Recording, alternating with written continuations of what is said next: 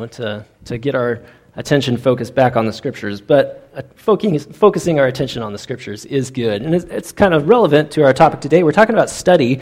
Uh, we've been in this series over the last five, six weeks. I think we're in week five. I'm, I, I get lost sometimes counting numbers, um, which is a problem since I also work as a math teacher. Um, but uh, we're, we're, we're actually talking today about study. We've been in this series called Practicing Church and talking about these practices that have rooted and grounded the church throughout the centuries. These are things that Christians or followers of Jesus or disciples of Jesus uh, have done in, uh, in almost every age and in every culture Uh, where they have been trying to follow Jesus. And so finding these, uh, really kind of looking at these practices, you know, we, we talked about fasting uh, several weeks ago. Uh, that's pretty countercultural. Prayer, you know, is maybe a little little easier to understand, but there's a, there's a connection of prayer and fasting uh, and how prayer just kind of permeates all of the all of the things that we do as, as believers. We talked about Sabbath and really honoring the Lord uh, on the Sabbath and really taking time to rest and to stop and to honor God and to spend a day just with God, not working or toiling, uh, but enjoying His presence and enjoying His creation uh, as, as the Lord's Sabbath. We talked about giving. We talked about honoring God uh, with our money. Um, and I mentioned some ways to do that over the break in the announcement, uh, you know, just how important that is to our worship. Uh, you know, worship, the word worship even means uh, it comes from worth-ship, uh, to, to give God worth, um, to give God things of value. It's an important way that we worship.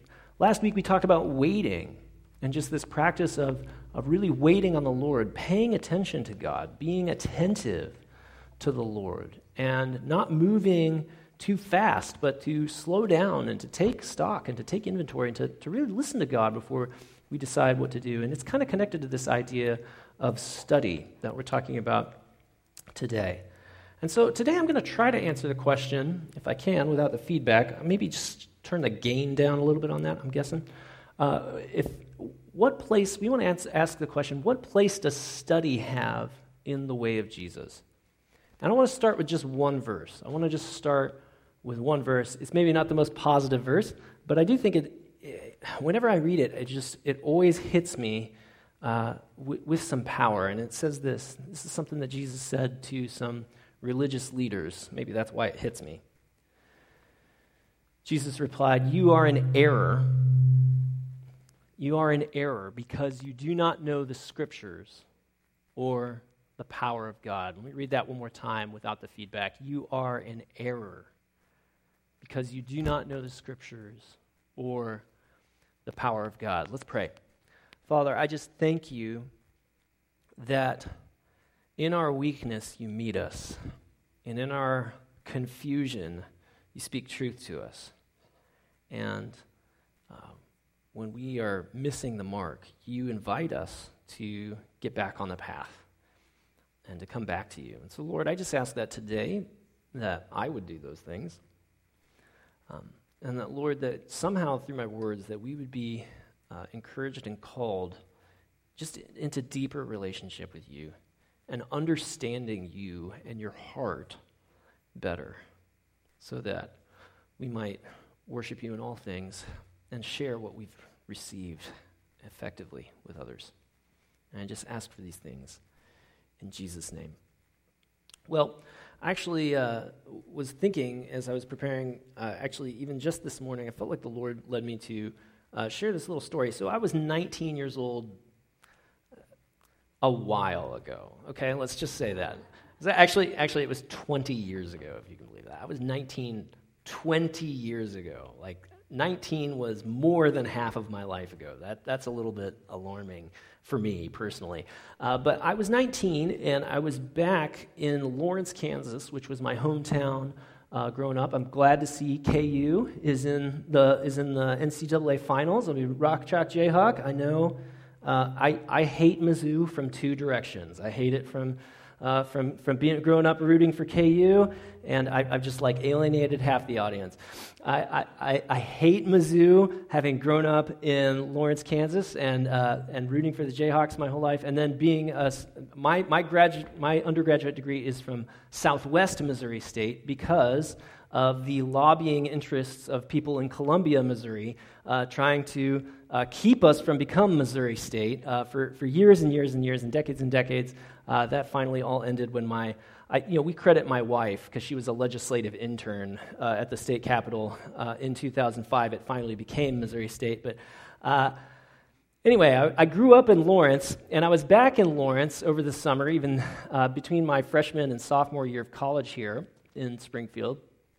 And I got a job, I got a summer job doing roofing and painting. And now, I don't know if you've done this kind of work, but it is uh, it is work, man. It is, uh, you know, moving ladders and climbing on roofs and ripping ripping the old shingles off. And, it, it you know, it's sweaty, uh, intense work. And, and you know, when you when you do work with people, you, you kind of get to know them. And uh, it was really interesting because the, the, there were so many Christians that uh, worked at this job, or at least former Christians or people who were in some kind of had some kind of history with the church in this job. And there were a couple of these older guys uh, that I worked with. They were in their, they were a little older than me. I would say they were like twenty-two, twenty-three. They were kind of like finishing up their college degrees. I was just getting started.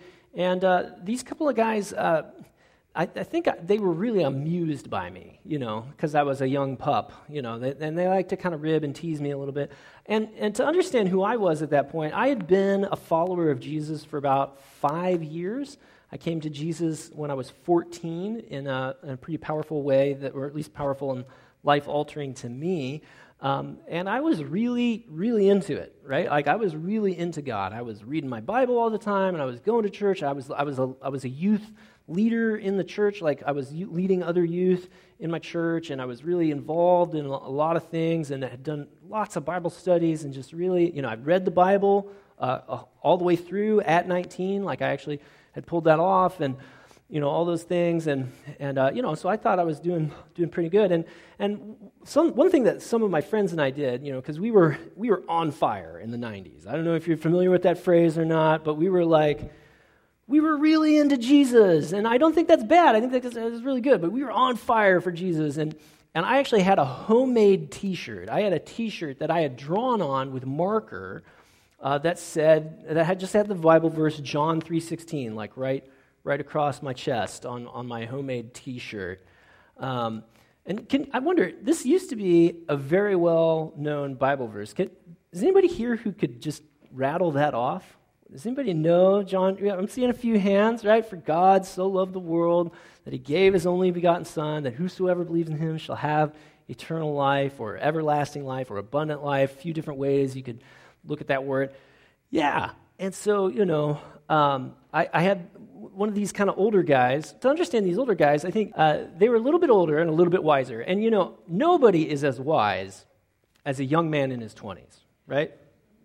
Especially a young white man in his twenties, right? Like, I mean, like, you know, if you wanted to talk about who knows everything, right? Uh, I, I was one of those once, so I feel like I can, I feel like I can tease a little bit. But uh, you know, uh, th- these guys, they were, they, they just thought I was so cute. You know, they were kind of patting me on the head or whatever. And and uh, and so anyway, we're working away at, you know, stripping the stripping the old paint off the side of this building so we can paint, put a new fresh coat on and whatever. It's kind of hot, whatever. We're talking, and you know, and and and uh, I could tell these guys, you know, one of these guys in particular was really. I, now I have the language of deconstructing. I would say he was he was definitely in that deconstruction phase. That was definitely still happening in the nineties. That that's actually like. Uh, if you haven't gone back and listened to that whole little sermon series we preached on deconstruction, that's actually kind of like a pretty normal part of faith. Like, you have to kind of renegotiate your faith every few years because you change. And so then how you interact with your faith, uh, that has to change. And so you change, you, your faith has to grow. You have to kind of ask some questions, figure out, well, what do I still believe about that? Do How do I hold on to that? Um, in what ways can I trust that God is real? Uh, knowing what I know now and having been through what I've been through. Anyway, but he was kind of in, I think, a little bit of an angry deconstruction phase, having, uh, I think, been forced to attend a Bible school uh, and, you know, probably probably had a lot of debt uh, with that Bible school degree and things, and uh, I think he was a bit bit jaded. Anyway, so he asked me, hey, what's on your shirt, you know? And so I rattle off the... Um, I rattle off the, the verse, you know, for God so loved the world, he gave his only Son, that whoever believes in him will have eternal life. And he kind of just looked at me with a little bit of a skeptical look, and he says, and what does it mean to believe? Simple question, right? I mean, that's that that's not a very not a very complex question. But at nineteen, I, I was really a little bit taken aback by that question, and I have to tell you that I felt a little embarrassed that I wasn't totally sure. There was something about that. You know, I had been I had been taught to declare the gospel, and I'm actually going to talk about that next week. I'm going to talk about um, declaring uh, is, is a practice that the church has done, and I, I think it's an important practice. I believe in that practice, but but I'd, I'd been taught to you know tell people what to believe. That that had been drilled into me, and and like knowing what's true and all those things. But I don't know that I had been really discipled in conversation about the gospel. I don't know that I had really been, I had really learned how to have a conversation. And so for the, for somebody to ask me a question, I just, I didn't know. And I think the reason that this experience has stuck with me uh, is because I remember feeling really embarrassed that I didn't have an answer to that question, right? And maybe you've been in a conversation with faith with somebody at some point, and you you felt a little embarrassed that, you know, they brought up something that you haven't thought about before. And let me just tell you, like, if that happens to you, you can still cling to Jesus and you can just not know and it will be okay and you can keep following Jesus. It's okay to not know things and still believe in Jesus, right? You know, that that's okay. Like, that's going to probably happen to you at some point. Uh, but the other reason I think that it stuck with me, and I think the reason I was so embarrassed that I didn't really have a clear definition of like what it means to believe uh, in Jesus is that this was supposed to be really important to me. Right? Like, I I was really emotionally invested in this thing, but I didn't have a good answer in that moment. And I felt I felt like there was something wrong about that. There's something wrong with me, or I, I kind of failed in some way. And that was tough. But I think it's important for us as believers to understand that those times are going to happen. That's part of the long journey of following God. And so one of the first things that I want to say uh, just today as we talk about this subject of study is if you think you have comprehended God, think again. Like, there is always more to learn. There is always more to meditate on, to consider, to study. Like, and I'm not saying that we can't know God at all. I'm not saying that we can't know things about God. I'm not saying that, like, the gospel is so super complex that, you know, you have to have, like, a P H D to understand it or something like that. Not at all, but I'm just saying if you think you've arrived, maybe maybe ask some better questions, right? Maybe get a little more real. Maybe uh, pray and ask God to show you something else that he might want to show you. There's always more of God to explore. And I've actually been thinking about that question of what does it mean to believe for a long time, because I think that actually is a really good question.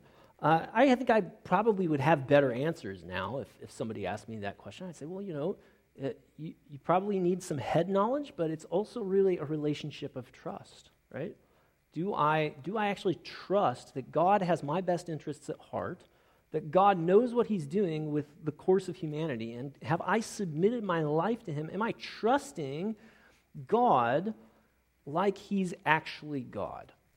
I think that might be kind of close to a definition of what it means to believe, and I think we could probably talk about that. I could probably talk about that question for, like, several sermon series, right? But, uh, but if you think you've got all the answers, uh, I would just, hey, careful. Because the Sadducees thought they had all the answers when they were trying to trick Jesus in this story. And he said, you are in error because you do not know the scriptures or the power of God. So if you think you have it all figured out, think again. Ask some better questions. Dig in a little more. The thing is, is that God is worthy of a lifetime of study. We will never stop learning to understand God, because there's always more. There's always more to look into. There's always more to dig into. There's always more to consider. There's always more to explore. And there's always more to learn about an infinite being from the perspective of being finite, right? I actually am not sure we will ever stop learning about how wonderful and good and glorious and beautiful our God is. I think we start now, and I think whatever happens after we die, when in the new heavens and the new earth, I think we continue.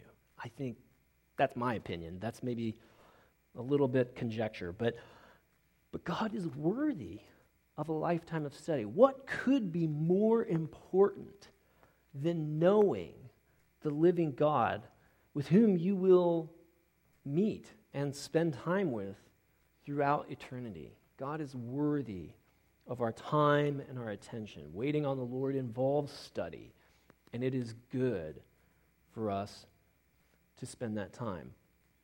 I want to be careful here. Uh, there are a few things that I'm not saying when I'm saying we should study the Lord. I'm not saying that degrees or academic achievements are, uh, that those qualify people to be leaders in the church. Uh, I'm also not saying that knowledge of God is enough. And so I just kind of want to read... I, I want to read this passage of Scripture. I'm just going to let the Scripture speak for itself here. This is, this is something that Paul had to say to the church in Corinth. He said this. He said, "For the message of the cross is foolishness to those who are perishing, but to us who are being saved it is the power of God. For it is written, I will destroy the wisdom of the wise. The intelligence of the intelligent I will frustrate. Where is the wise person? Where is the teacher of the law? Where is the philosopher of this age? Has God not made foolish the wisdom of the world?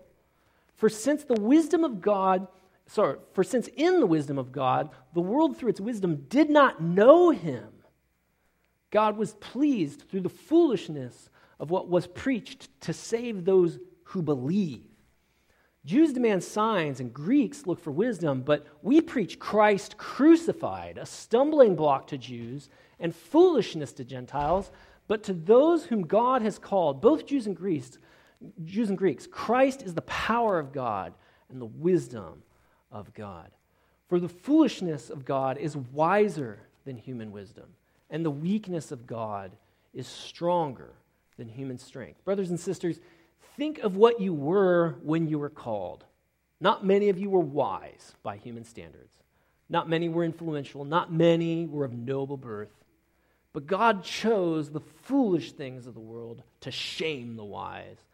God chose the weak things of the world to shame the strong. I want to be careful when I'm saying, um, oh, here, I got a couple more verses, dang it. God chose the lowly things of this world and the despised things, not the things the things that are not, to nullify the things that are, so that no one may boast before him. It is because of him that you are in Christ Jesus, who has become for us the wisdom of God, that is, our righteousness, holiness, and redemption. Therefore, as it is written, let the one who boasts boast in the Lord. We have to be careful when we talk about this subject of study, because there's sort of a dark side to academia, and I hope I'm not offending anybody. I know we have a lot of people who work in academia, who work for the university, who are part of this church. I love education. I am an educator myself. I believe in education. Education is good, but there's a dark side to education that has been uh, corrupted by capitalism, right?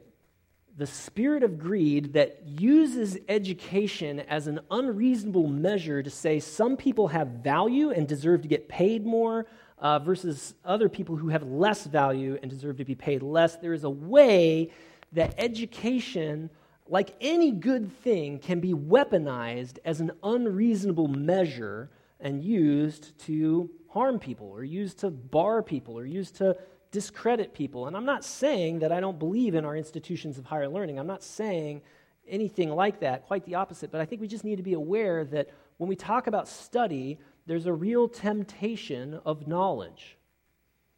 And that idea of a temptation of knowledge might seem like, oh, is he being anti-intellectual? Ah, well, what, what I'm saying is knowledge is like one of the original temptations, right? Like the, the garden, there's this tree of the knowledge of good and evil, right in the middle.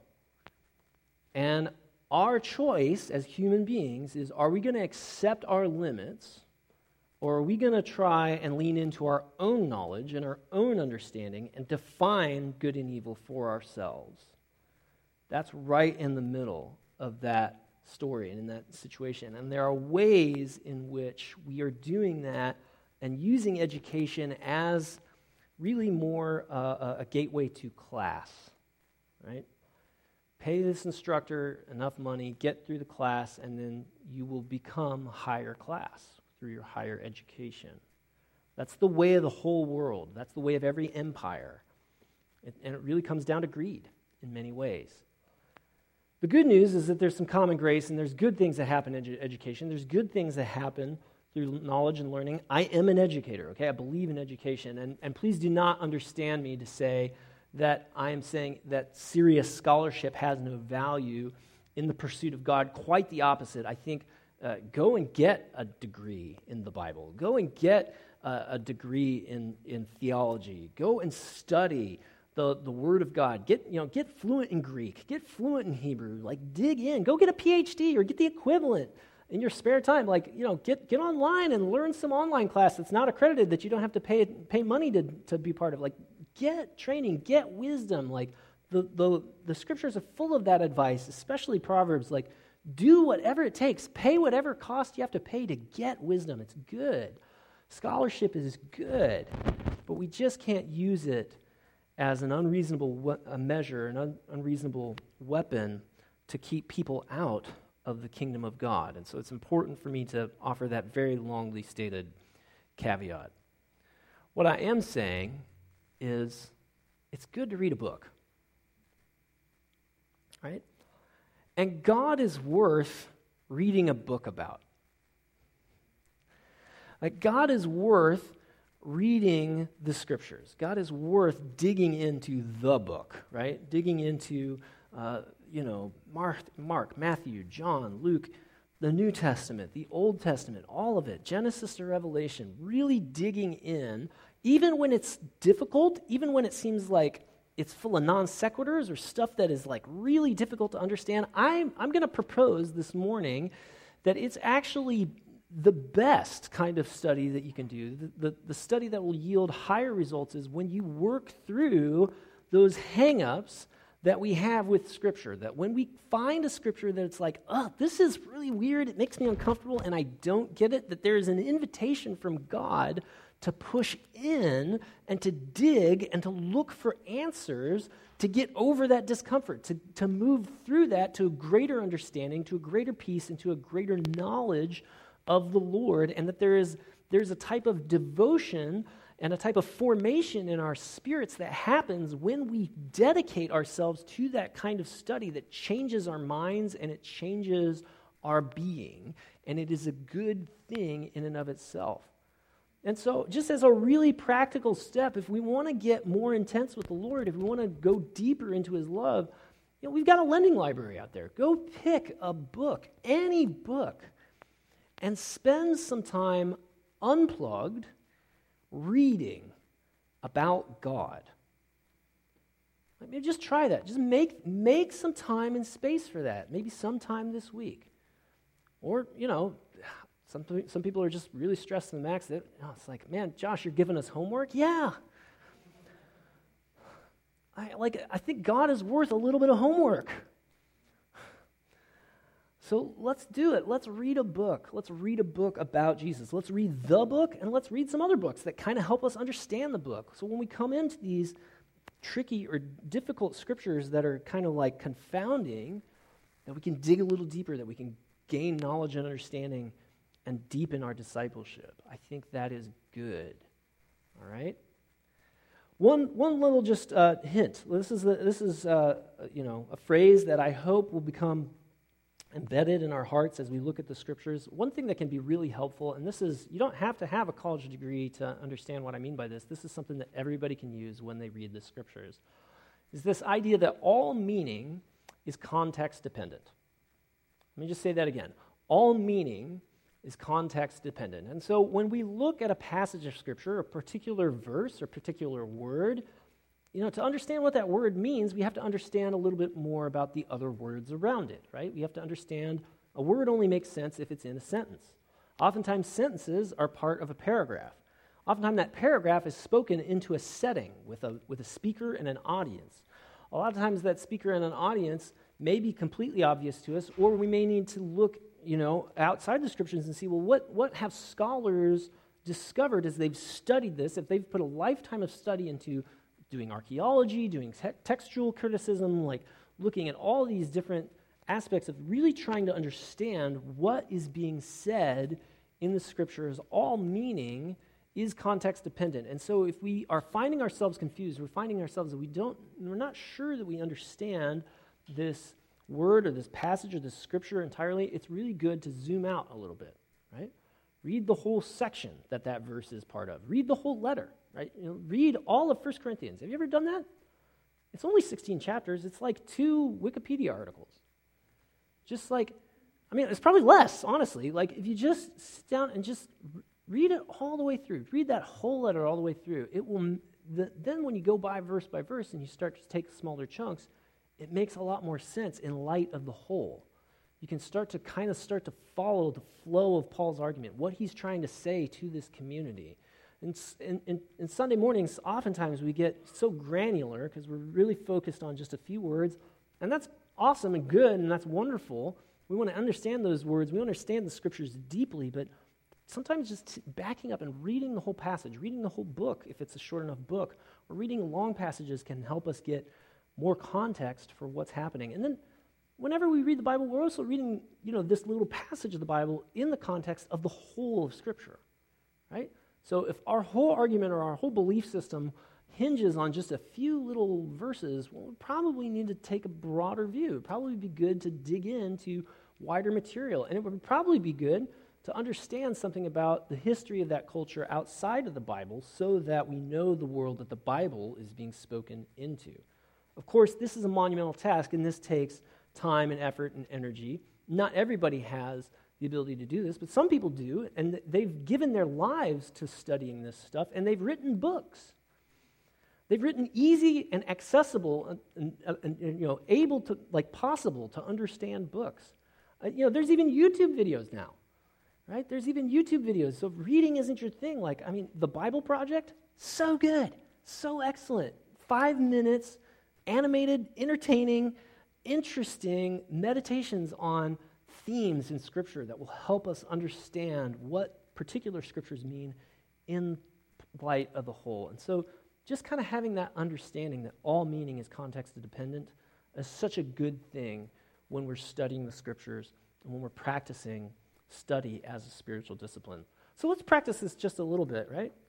So this is the context in which Jesus says to the Sadducees, that thing he says, that you are in error because you do not know the Scriptures or the power of God. That same day, the Sadducees, who say there is no resurrection, came to him with a question. Teacher, they said, Moses told us that if a man dies without having children, his brother must marry the widow and raise up offspring for him. Now there were seven brothers among us. The first one married and died, and since, she, and since he had no children, he left his wife to his brother. The same thing happened to the second and the third brother, right on down to the seventh. Finally, the woman died. Now, at the resurrection, whose wife will she be of the seven, since all of them were married to her? All right. This is a weird idea, right? This whole Levirate marriage thing, like that's pretty, that's not our culture, right? To understand this, we would need to, we need to like probably look back at Leviticus, and we would probably need to know what was going on in the culture around that. And really, this challenges many of our modern assumptions about marriage. Uh, it, It challenges my deeply held assumptions about the value of women and, val- and women's ability to choose um, their own destiny and their own, like, make make, make their choices. I, I believe that Jesus was a feminist in that he, he believed in the radical notion that women were people. And historically, that is a radical notion. That's the sad truth of the world that we live in, because we live in a world that's fallen and broken and marred by sin. We see it in Genesis. Okay. Well, so Jesus says in reply, he says, you are in error because you do not know the Scriptures or the power of the God, or the power of God. At the resurrection, people will neither marry nor be given in marriage. They will be like the angels in heaven. But about the resurrection of the dead, have you not read what God has said to you? I am the God of Abraham, the God of Isaac, the God of Jacob. He's not the God of the dead, but of the living. And when the crowds heard this, they were astonished at his teaching. Now, my guess is that even just reading this, you, you're kind of like, wait, what? What? What? There was probably something in that scripture that was like, wait, what is he, what is that? What is he saying? What does that mean? And I'm going to be a little bit mean to you today, and I'm not going to resolve it. I want you to go and dig in. I want you to go and be disturbed. I want you to go and have questions and to look into it if there's something about God that is confusing or stymieing to you. Uh, you know, dig in, study this, ask the questions, really give it some time and some effort and some energy. There's a saying in education that whoever's doing the work is doing the learning. And sometimes I wonder, you, if you've been part of this church for a while, you know I've tried to mess with this whole sermon thing to try and, you know, make it a little more interactive, put a little more pressure on y'all to kind of like interact with the scriptures, and we do that on some Sundays, and maybe we'll do that again. I think it can be it can have the effect of not being super welcoming to newcomers, and so I have I have some reservations about that. I think it was a little bit of a failed experiment, but whoever's doing the work is doing the learning. Uh, sometimes I think pastors, we we want to take all the work out of it for people and make it easy. And there's good reasons for that. Like, it is all about grace, right? Like, you don't have to do homework for God to love you. Uh, but it's good to love the Lord your God with all of your mind, with everything that you have. So if there's something in there that's like bugging you, go dig into it, figure it out. Read a book. And then finally, I would say, uh, you know, all of this knowledge, all this, all this learning, all of this study, it isn't actually the end. This is actually just part of the prerequisite to knowing how to discern God's will and doing that. Jesus said, if you love me, you will obey what I command. And there's there's kind of two kinds of knowledge, right? Like, there's the knowledge of like, hey, I, I in theory, I know how to do a thing. I could tell you the steps to how to do that thing. And then there's, I've done it a hundred times. And Jesus taught his disciples mostly in the second kind of way. They lived life with him. They did life with him. They followed him. They they they slept when he slept. They got up when he woke up. They prayed the way that he prayed. They uh, ate the things that he ate and, and, and how he ate, down to the details, really being taught as disciples. And I think that discipleship uh, is so much more about obedience than it is just about head knowledge. And it always has been. This is a theme that runs all through the scriptures. I mean, really, that that tragedy in Genesis one is really more about obedience than it is about knowledge. It's about trust. And so knowledge is a good and necessary prerequisite. I, I think it's good to take time. It's good time to wait. It's, it's good to take time to wait, to discern, to learn, to know what God is saying. But then that's not the end. The end isn't just to know. The end is to do.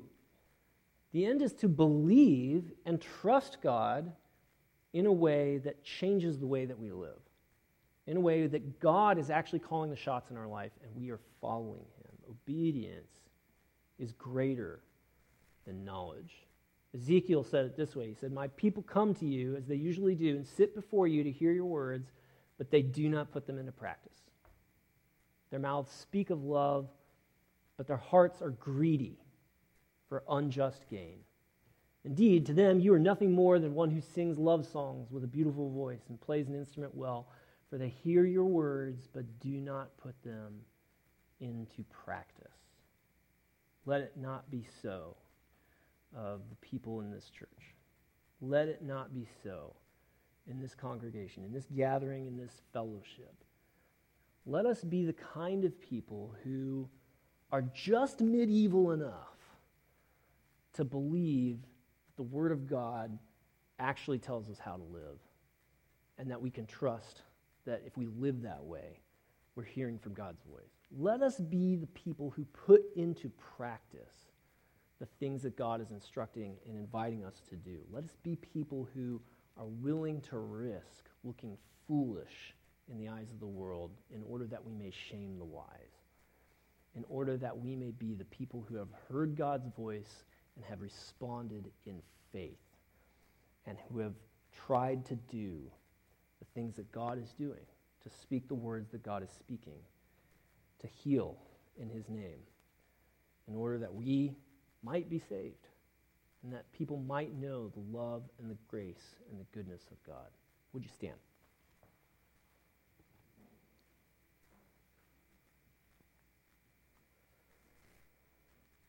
This is a time when we like to try to put our theology into practice,